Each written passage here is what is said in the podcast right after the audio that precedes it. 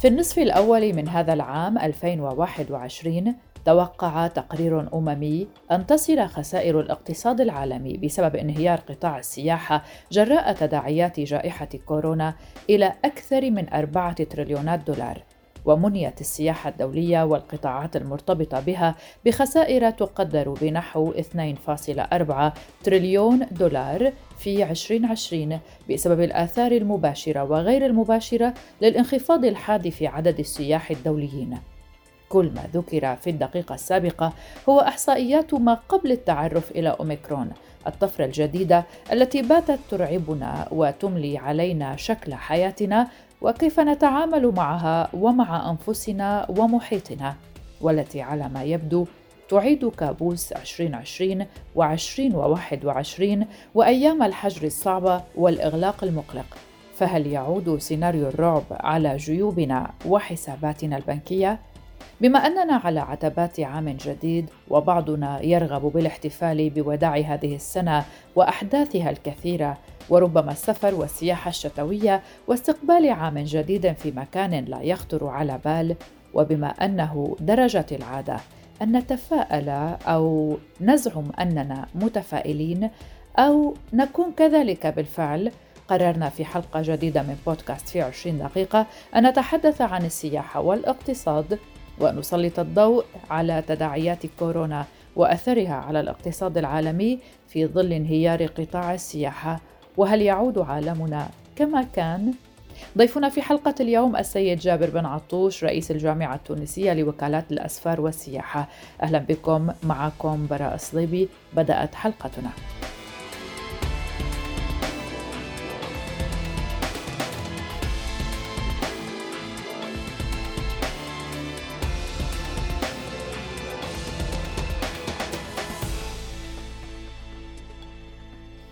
كشف التقرير الذي تحدثنا عنه في مقدمة الحلقة وهو لمؤتمر الأمم المتحدة للتجارة والتنمية بالاشتراك مع منظمة السياحة العالمية التابعة للأمم المتحدة كشف أن انهيار السياحة الدولية بسبب وباء كوفيد قد يؤدي إلى خسارة في إجمالي الناتج المحلي تتجاوز الأربعة آلاف مليار دولار لعامي 2020 و2021 فقط. ومنيت السياحة الدولية والقطاعات المرتبطة بها بخسائر تقدر بنحو 2.4 تريليون دولار في 2020 بسبب الآثار المباشرة وغير المباشرة للانخفاض الحاد في عدد السياح الدوليين ومثله تقريبا في 2021 سنبدأ مع ضيفنا السيد جابر بن عطوش وهو رئيس الجامعة التونسية لوكالات الأسفار والسياحة. سيحكي لنا بالتفصيل كيف حصلت هذه الخسارة ولماذا. شكرا إذاعة الآن على هذه الاستضافة وعلى اهتمامها بالقطاع السياحي وبالجامعة التونسية لوكالة الأسفار والسياحة.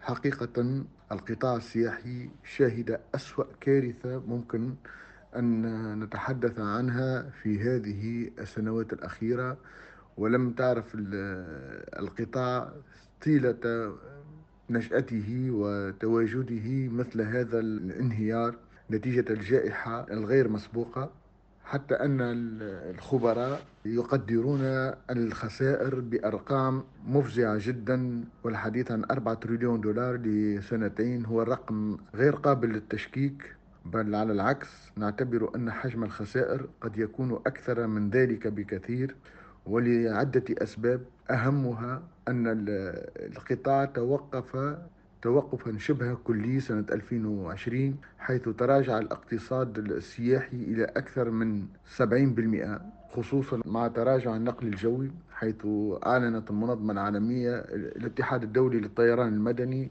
عن تراجع النقل الجوي سنة 2020 إلى أكثر من 90% في جميع أنحاء العالم حيث توقف النقل توقفا كليا كذلك الرحلات البحرية وهو ما أدى إلى كوارث اجتماعية حيث تم تسريح عشرات الملايين من الموظفين والعملاء سواء بالنزل أو بشركات الطيران أو بالوكالات الأسفار وكل القطاعات المتداخلة. نضاف إلى ذلك عديد المؤسسات الاقتصادية التي أعلنت إفلاسها مثل شركات الطيران النزل المؤسسات النقل البحري وكالات الأسفار. جميع القطاعات المتداخلة انضاف إلى ذلك حجم الخسائر المترتبة عن الإفلاس وتراجع إمكانية السداد الديون. عديد المؤسسات استهلكت الاحتياطيات المالية واستهلكت رأس المال ومع العلم أن المؤسسات المالية في العالم لم تكن السند الحقيقي لهذا القطاع بالرغم من أن القطاع ساهم مساهمة كبرى في الانتعاش الاقتصادية إلى غاية سنة 2019 حيث بلغت نسبة النمو أكثر من 7% بالنسبة لسنة 2019 وكان من المتوقع أن تكون نسبة النمو برقمين سنة 2020 و2021 للأسف لم يتحقق هذا المطلوب. حجم الديون آه، ثقيلة وثقيلة جدا. بالعودة إلى التقرير الذي ذكر أن خسارة بالقيمة نفسها مني بها قطاع السياحة هذا العام 2021 مشيرا إلى أن انتعاش السياحة سيكون مرتبطا إلى حد كبير بالتوزيع المكثف للقاحات المضادة لكوفيد 19 في العالم. وقالت إيزابيل دورانت الأمينة العامة للأمم المتحدة للتجارة والتنمية قالت إن العالم يحتاج إلى جهود عالمية للتطعيم تسمح بحماية العاملين وتخفيف الأضرار الاجتماعية واتخاذ قرارات استراتيجية تتعلق بالسياحة مع أخذ التغييرات الهيكلية المحتملة في الاعتبار. ولأن معدلات التطعيم غير متساوية إذ تم تلقيح أقل من 1% من السكان في بعض البلدان وأكثر من 60% في دول أخرى. يشير التقرير إلى أن الخسائر السياحية أكبر في البلدان النامية. وقالت منظمة السياحة العالمية إن خبراء هذا القطاع لا يتوقعون العودة إلى التدفق المعتاد قبل 2023 وحتى بعد ذلك. والعقبات الرئيسية هي القيود المفروضة على السفر والاحتواء البطيء للفيروس وضعف ثقة المسافرين وبيئة اقتصادية غير مواتية. هذا ليس كل شيء، فهناك أكثر من 100 مليون وظيفة مهددة. في مواجهة فيروس كورونا، فرضت الحكومات إجراءات إغلاق وحجرا صحيا وقيودا أخرى أضيف إليها قرار الناس بالحد من رحلاتهم وانخفض عدد السياح الدوليين والوافدين بنسبة 74% في 2020 مقارنة بعام 2019 وكانت بداية 2021 أسوأ بالنسبة لمعظم الوجهات إذ بلغ متوسط الانخفاض العالمي 88% مقارنة بفترة ما قبل الجائحة. أما المناطق الأكثر تضررا فكانت شمال شرق آسيا وجنوب شرق آسيا وأقيانوسيا وشمال أفريقيا وجنوب آسيا. أما المناطق الأقل تضررا فهي أمريكا الشمالية وأوروبا الغربية ومنطقة البحر الكاريبي. وجعل هذا الوضع وظائف كثير من العاملين في هذا القطاع مهددة. فقد حذر التقرير من أن العمال غير المهرة الذين أصبحوا عاطلين عن العمل بسبب انخفاض عدد السياح الوافدين لن يجدوا على الأرجح عملا في مكان آخر. وقدرت منظمة السياحة العالمية عدد الوظائف المرتبطة بالسياحة بشكل مباشر والمعرضة للخطر ما بين 100 إلى 120 مليونا. عن بعض هذه الصناعات المرتبطة بالسياحة والتي تأثرت بشكل كبير وربما أعلن أغلبها الإفلاس في مرحلة ما. يحكي لنا ضيفي السيد عطوش. نعلم الارتباط العضوي بين القطاع الصناعات التقليدية والوفود السياحية والحركة السياحية في العالم حيث أن أغلب المسافرين وأغلب السياح في كل تنقلاتهم يتبضعون من الصناعات التقليدية كتذكار للزيارات. والصناعات التقليدية تشغل ملايين من الموظفين حول العالم. العالم كذلك القطاعات الصناعات التحويلية التي تزود النزل وتزود المؤسسات السياحية. آه، النقل السياحي كذلك بالنسبة لوكالة أسفار حيث توقف اقتناء الحافلات السياحية السيارات رباعية الدفع. كذلك الصناعات التحويلية للمواد الفلاحية. نعلم جيدا أن القطاع السياحة من بين أكثر القطاعات استهلاكا للمنتوجات الفلاحية والمنتوجات ذات الجودة العالية والمنتوجات الخاصة. بالنسبة لنا كجامعة تونسية لوكالة أسفار والسياحة نعتبر 4 تريليون دولار ليس حجما حقيقيا إذا لم نضف إليه الخسائر الاجتماعية الكوارث الاقتصادية المؤسسات التي أعلنت إفلاسها سألنا ضيفنا هل هناك أرقاما عن الشركات التي أعلنت إفلاسها أو التي سرحت موظفيها وهل بالإمكان ذكر بعضها بشكل تفصيلي أكثر وكيف تأثرت؟ نستمع إلى السيد جابر عطوش. ليست هنالك أرقام حقيقية في العالم تعطي بيانات واضحة حول عدد المؤسسات التي أفلست ولكن نعلم جيدا من موقعنا أن المؤسسات الفندقية حول العالم قامت بتسريح نسب كبيرة وكبيرة جدا من الوظائف. كذلك تم الاستغناء عن عديد الشركات المتعاملة. كذلك سياحة البواخر البحرية التي تضررت تضررا كليا ونعلم جيدا المشاكل التي حصلت في بداية انتشار الجائحة عديد البواخر التي توقفت والخوف الذي انتاب المسافرين. هذا أدى إلى توقف الرحلات البحرية إلى شلل تام.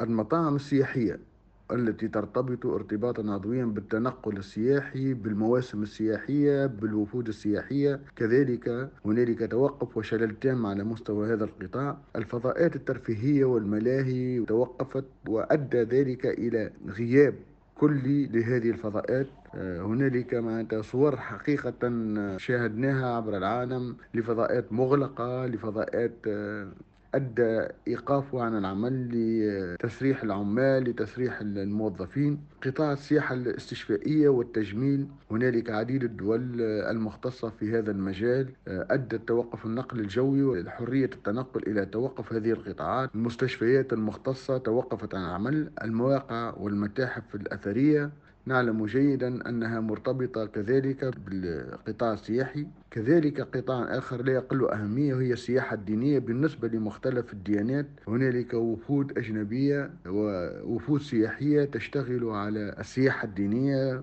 كل ذلك يؤدي حتما إلى الحديث عن أن الأزمة أزمة عميقة أزمة غير مسبوقة أزمة تنبئ بالأسوأ. خصوصا وأن تسريح العمال قد يترتب عنه فقدان الكفاءات في صورة ما إذا عادت القطاعات من جديد إلى العمل. لكن هذه الكورونا منحتنا استراحة محارب لنستعيد بعض قوتنا وعليه شهد قطاع السياحة الدولية انتعاشا ملحوظا في الربع الثالث من 2021 وصلت نسبته إلى 58% على أساس سنوي. هذا ما قالته منظمة السياحة العالمية وذلك طبعا بفضل انتعاش السياحة خلال موسم الصيف في نصف الكرة الشمالي خصوصا في أوروبا. نحن متأكدون من أن بعض مستمعينا عاشوا لحظات سعيدة مع هذا التعافي وسافروا لقضاء إجازاتهم الصيفية مع العائلة أو برفقة الأصدقاء أو ربما للتشافي من فترة الإغلاق سيئة الذكر. لكن التعافي ما زال هشا فمنظمة السياحة العالمية أوضحت أن عدد السياح الوافدين خلال الربع الثالث من 2021 كان أقل ب 64% عن مستويات عام 2019 وبحسب التقرير سجلت أوروبا أفضل أداء نسبي في الربع الثالث فقد انخفض الوافدون الدوليون بنسبة 53% عن الفترة نفسها من عام 2019 وأورد التقرير أن الارتفاع في الطلب مقارنة مع 2020 كان مدفوعا بزيادة ثقة المسافرين وسط التقدم السريع في التطعيمات وتخفيف قيود الدخول في العديد من الوجهات. ويرى التقرير أيضا أنه على الرغم من التحسينات الأخيرة فإن معدلات التطعيم غير المتكافئة وسلالات كورونا الجديدة يمكن أن تؤثر في جميع أنحاء العالم على التعافي البطيء والهش. وتوقع أن تؤثر الضغوط الاقتصادية الناجمة عن الوباء في الطلب على السفر وقد تفاقمت تلك الضغوط فعلا بسبب الارتفاع الأخير في أسعار النفط وتعطل سلاسل التوريد. ورجحت منظمة السياحة أن يظل عدد السياح الدوليين الوافدين ما بين 70 إلى 75% أقل من مستويات عام 2019 في 2021 ككل وهو انخفاض مشابه لما حدث في 2020 أيضا من المتوقع أن تستمر تأثيرات الجائحة على هذا القطاع حتى 2024 لكن رغم ذلك وحسب رأي ضيفي هناك بعض الدول تمكنت من احتواء هذه الأزمة بشكل مؤقت ربما وبطرق وقائية. سيذكرها لنا السيد جابر وكيف ساعد ذلك. وقع الاعتماد في بعض الدول على السياحة الداخلية كحل بديل ولو أنه ليس حلا نهائيا من أجل إنقاذ ما يمكن إنقاذه من مؤسسات ومن وظائف للأسف. هذا لم يحقق الغاية المرجوة لاحظنا عديد المؤسسات من مطاعم سياحية في أوروبا من نزل في حول العالم من علامات وماركات عالمية أعلنت إفلاسها أو أدت إلى تسريح أكثر من 50 أو 60% من عدد الوظائف. القطاع يمر بأسوأ أزمة شاهدها عبر التاريخ ولذلك كنا دعونا وندعو من جديد المؤسسات المالية في العالم أن تقف وقفة آه، حقيقية مع هذا القطاع الذي من بين القطاعات التي ستحقق عودة سريعة إذا ما تم السيطرة على هذا الوباء خصوصا مع تنامي آه، التلقيح مع تنامي الحلول الطبية والسرعة التي آه، يحاولون بها البحث عن الحلول العملية من أجل الحد من الانتشار. لابد من التعامل تعامل حقيقي من في مقاومة هذا الوباء. في عشرين دقيقة مع براء صليبي ماذا عن السياحة العربية وعن تداعيات كورونا عليها؟ كشأن العديد من المؤشرات الاقتصادية الكلية في المنطقة العربية تسيطر ثلاث دول كبرى على نحو 59% من الناتج المحلي لقطاع السياحة وهذه الدول هي السعودية، الإمارات ومصر وهو ما يجعلنا نرى مدى التأثير السلبي لجائحة كورونا على هذه البلاد توقفت حركة السفر والسياحة لعدة أشهر في هذه البلدان فضلا عن إيقاف أحد أهم الموارد السياحية في السعودية وهو السياحة الدينية لشعائر الحج والعمرة. كما توقفت سياحة الشواطئ في مصر بنسبة كبيرة خلال عام 2020 وحتى الأشهر الأولى من عام 2021 وهي تمثل ذروة السياحة الأوروبية لمصر حيث يحرص السائحون الأجانب على قضاء عطلة رأس السنة على شواطئ البحر الأحمر في مصر.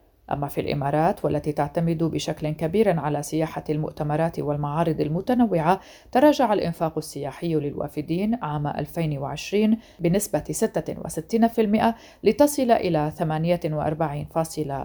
مليار درهم أي ما يقارب 13 مليار دولار بعد أن كانت 143 مليار درهم عام 2019 ولا شك أن السياحة تأثرت في دول النزاعات بالمنطقة العربية بسبب الحروب المسلحة وتداعيات جائحة كورونا. سوريا مثلا قبل 2011 كانت واجهة سياحية منافسة بين دول المنطقة لما تتمتع به من مقومات سياحية كبيرة وكذلك حيوية النشاط التجاري والاقتصادي فيها وإن كانت السياحة في اليمن في وضع تنافسي أقل من سوريا إلا أنها تمتلك كذلك مقومات سياحية مهمة يمكن أن تجعل منها واجهة سياحية إذا ما شهدت استقرارا سياسيا وأمنيا خلال الفترة المقبلة. وثمة دول عربية أخرى مثل تونس تعد السياحة فيها من الأنشطة والموارد الاقتصادية المهمة لكنها تأثرت بسبب عدم الاستقرار السياسي وكذلك التداعيات السلبية لجائحة فيروس كورونا. سألنا السيد جابر بن عطوش رئيس جامعة وكالات الأسفار التونسية والسياحية ما هي الأوضاع في تونس وما هي أوضاع السياحة بعد انتشار المتحور أوميكرون في 89 دولة؟ لا يخفى على أحد أن تونس تعتبر القطاع السياحي قطاع أساسي ومحوري ويساهم بنسبة تزيد عن 14% من الناتج القومي الخام وشهد تطور سريع جدا ويشغل مئات الآلاف من العمال وآلاف المؤسسات السياحية وكالات أسفار ونزل ومطاعم سياحية وعديد الشركات النقل الجوي و مئات الآلاف من العمال في القطاع الصناعات التقليدية والتحويلية. التأثير كان تأثيرا كارثيا. آه، لم نشاهد عودة للقطاع السياحي ولم نشاهد كذلك عودة للرحلات الجوية. انتظرنا أن تكون هنالك عودة في نهاية السنة وفي بداية سنة 2022 إلا أن المتحور الجديد أوميكرون والذي انتشر بطريقة رهيبة خصوصا وأن الجائحة تنتشر انتشارا كبيرا في أوروبا. المزود رقم واحد بالنسبة لتونس بالسياح. الحدود المغلقة مع دول الجوار على غرار الجزائر وليبيا. كذلك توقف النقل الجوي أو المنع من التنقل والحد من التنقل حفاظا على سلامة المسافرين ومنع العدوى في في تونس.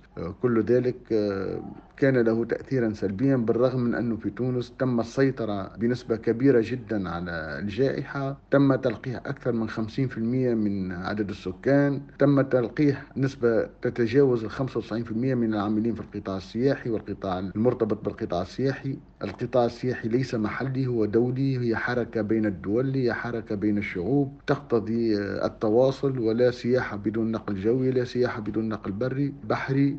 لا سياحة مع غلق الحدود. نعتقد أن القضاء على الأسباب هي الحل الأنجع لعودة النشاط والحل علمي صحي دولي بامتياز. ننتظر مرور الموجة الخامسة في أوروبا وننتظر التراجع لكن يبقى ديما الهاجس أنه مع كل موجة تمر ننتظر موجة جديدة. ولذلك لابد من أن يكون هنالك حلا جذريا لهذا القطاع.